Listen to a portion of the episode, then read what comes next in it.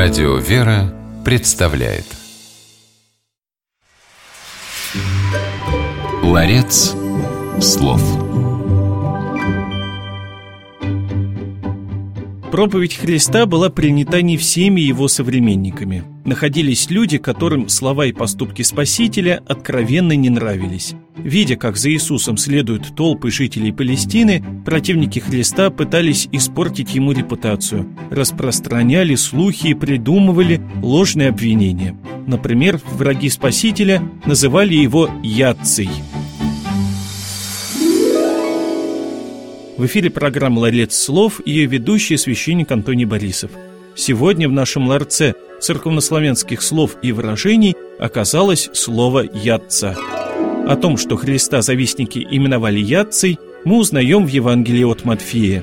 Спаситель сам рассказывает о слухах, которые распускали его недруги. «Прииди, сын человеческий, еды и пияй», и глаголют «Се человек ятца и винопийца». Произнося эти слова, Спаситель имеет в виду следующее.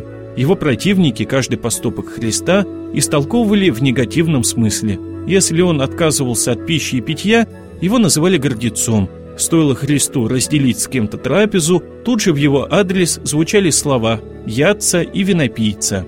Слово «ядца» означает человека, разборчивого в еде, иными словами гурмана. Ядцей могли называть и того, кто от еды зависит, то есть лакомку или обжору. Таким образом, Христа, который ел очень умеренно, недруги обвиняли в зависимости от еды. Конечно же, с целью лишить его почитания людей. Слово «ядца» произошло от понятия «ять», то есть «еда-пища».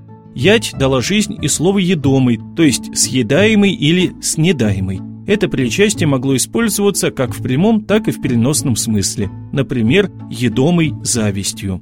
Итак, запомним, что в переводе на русский язык церковнославянское слово «ятца» может означать гурмана, лакомку и даже обжору. Родственный ятцы понятие «ять» и «едомый» переводится как «пища» и «съедаемый» соответственно.